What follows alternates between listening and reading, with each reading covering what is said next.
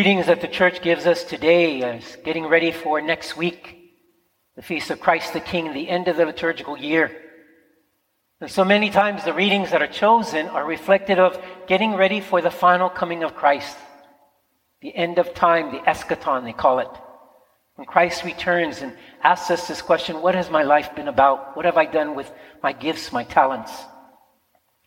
I'd like to focus tonight's readings especially upon the gift of talents, on talents as relationships, relationships of people in our lives. Those are worth such a fortune, a treasure, that are able to grow and flourish in our lives. And some relationships where we've done absolutely nothing but buried them in the ground, and sometimes even let them rot. I'd like to tell you three stories where people took this talent of a relationship, they made it bloom. And also, what happens when sometimes we miss the opportunity of taking the gift of those even around us, taking them for granted.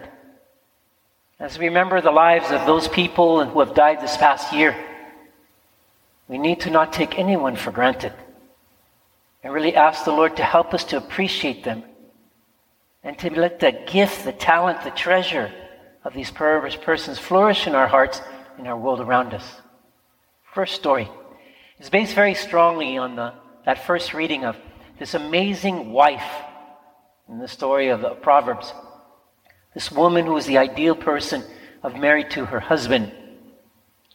I'd like to tell you a story about Dean and Beth Waterman. Amazing couple. When I was first ordained a priest, and I was assigned to the parish of American Martyrs in Manhattan Beach. Monsignor John Berry is the pastor there still. This is some 28 years ago.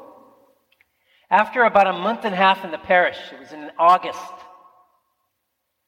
Beth and Dean, who had just been married about a month and a half beforehand, before I arrived in the parish, Dean, who loved to surf at Hermosa Beach, was surfing. As he was surfing, he lost his balance and again, they've been only married for about six weeks. And he had an accident and broke his neck and was paralyzed from the neck down. I was a baby priest, six weeks. Monsignor Barry turned to me and said, Dave, I'd like you to work with this couple, newly, newly married. They're in the hospital now down in Torrance. I'd like to talk with them. Dean is Jewish and, and Beth is Catholic. Work with their family that's suffering right now in this reality of a marriage six weeks old, and the husband has just been paralyzed from the neck down. So I, I met with them, went to the hospital. And every few days I'd go over and talk with, with Dean. His parents, amazing, amazing couple, Jewish uh, couple really were encouraging him. And slowly we talked about meaning and purpose and what was all this about.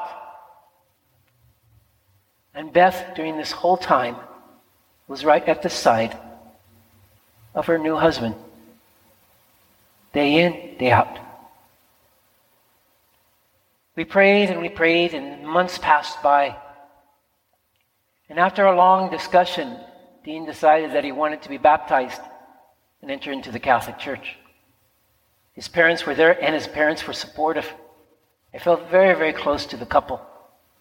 And so, there in the hospital, we had the baptism. In a special way, it was very, very moving. Over the upcoming years, I would stay in contact with them. They would move.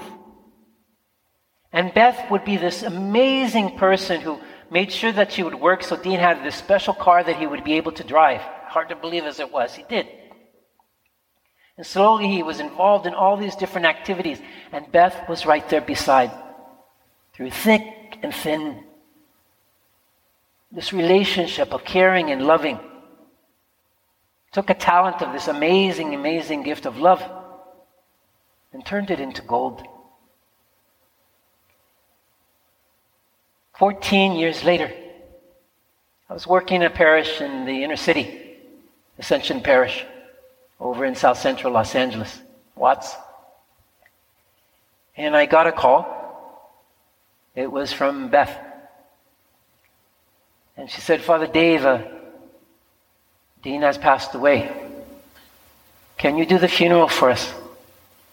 I said, Beth, of course. And when we gathered together, remembering the stories, remembering the ups and downs, this relationship had become a treasure of existence, not only for Dean and Beth and their parents and their families, but everyone who came in contact with them. Their whole lives became blessed. That first reading is to me an example of this amazing, amazing wife.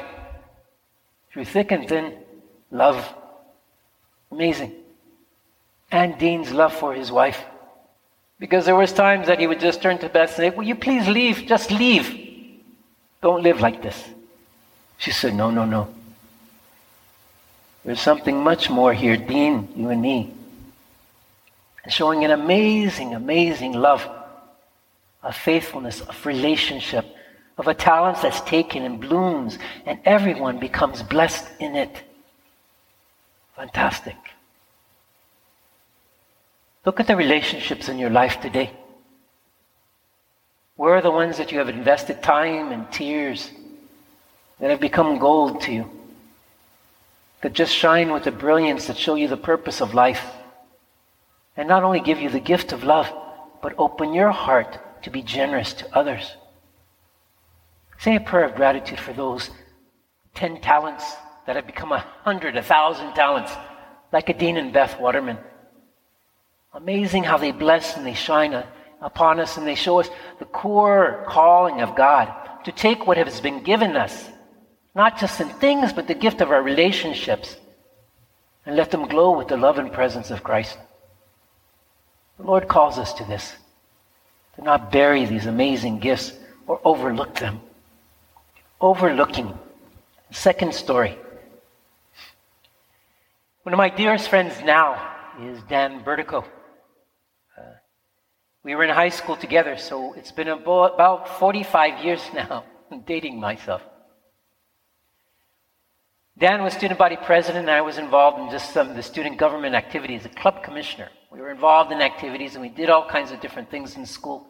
And when high school was finished in 1978, we basically, after those four years being together, we went our own ways. And that gift of a friendship, some 30, 35 years ago, just seemed to dissolve. We didn't stay in contact. Didn't appreciate a gift that was there already. About 30 years later, 30 years later, I was doing studies up in Berkeley with the Jesuits. And Dan had found out that I was there, and he gave a call and said, Let's get together after 30 years. And what began as something that seemed to have fallen apart slowly grew up again and reestablished itself as a friendship. And that's been for the last 12 years. Beautiful, beautiful. Each week I have a chance to talk to my friend Dan. We share ideas and thoughts and jokes and encouragement, ups and downs and tears. Talk about our families and our hopes, our dreams of the parish, and especially share about our relationship with Christ. Something that we didn't even do during high school. What started off seemed to be not even one talent or maybe two talents. Over time, seemed to have been forgotten about, almost buried. And yet God brought a free refreshment into it and made it bloom. Are there relationships right now that the Lord might be calling you to say, take some time to reach out to, to appreciate, to restore that connection, that bond before, to affirm this caring and love that used to be, that's not gone, but the Lord wishes to grow in a new way. Pray about that. The third story. There's sometimes that in our relationships, not every relationship can grow. It might dissolve just naturally. We go our own different ways. There are some relationships that are very, very important, and something happens a trauma, event, a difficulty, a challenge and we set it aside. We hang on to a misunderstanding or a resentment. Or we get so proud we're not going to reach out and say, I'm sorry. And we can let that go on for years. Almost like taking that talent of that treasure and burying it. Why? Because we were afraid or we were too proud. We wouldn't take that initial step to see and try to uh, water that relationship again.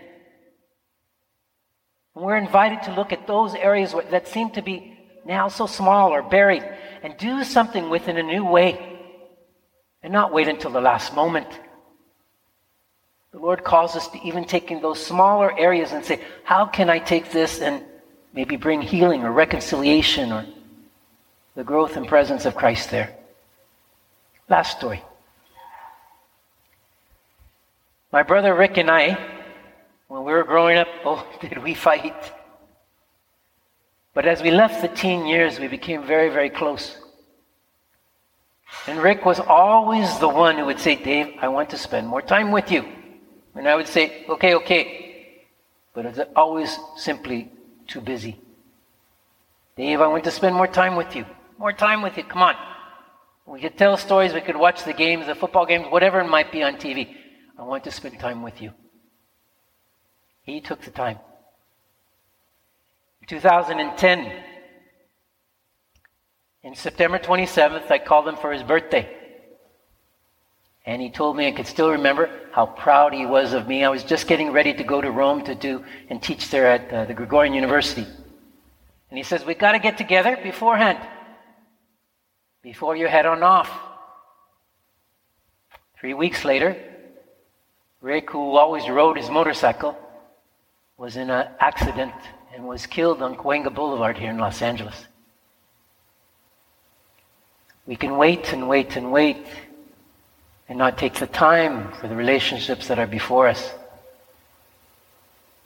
And we can miss that opportunity that the Lord gives of a treasure right in front of us. But you know, the Lord is even gentle, even in those times that we didn't take the time.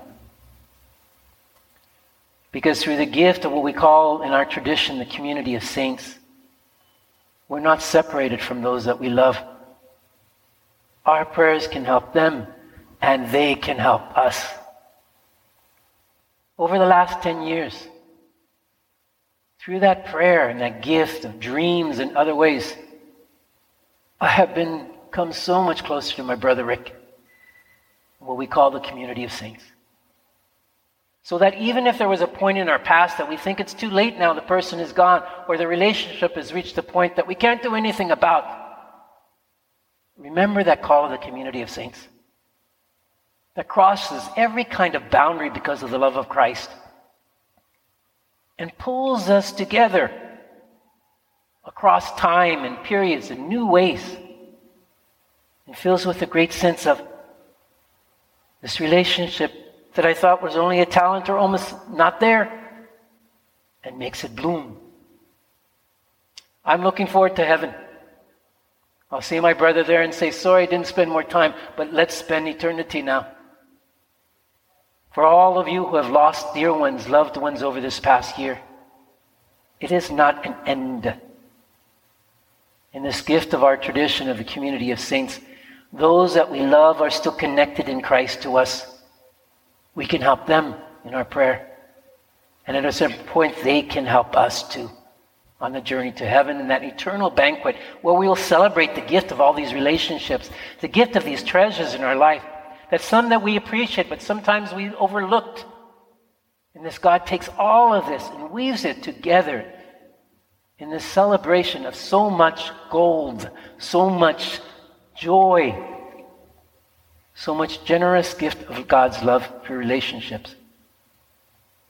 This day, let's say a prayer in thanksgiving of those that we have appreciated, those we need to deepen a relationship with, and those who have already crossed the other side and are praying for us and we're praying for them. Eternal rest grant unto them, O Lord, let perpetual light shine upon them. May the souls of the faithful departed through the mercy of God rest in peace. Amen.